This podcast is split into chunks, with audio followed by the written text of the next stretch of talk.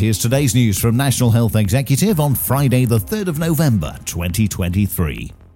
The NHS has launched a new early warning system for children and young people.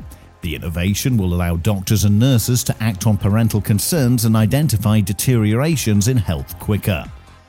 AI has been found to be almost twice as effective as biopsies for grading a rare form of cancer. The findings come from a study led by the Royal Marsden NHS Foundation Trust and the Institute of Cancer Research. And that's the latest. Don't forget to like and subscribe to make sure you receive every new bulletin and check out our stories in full on our website, nationalhealthexecutive.com.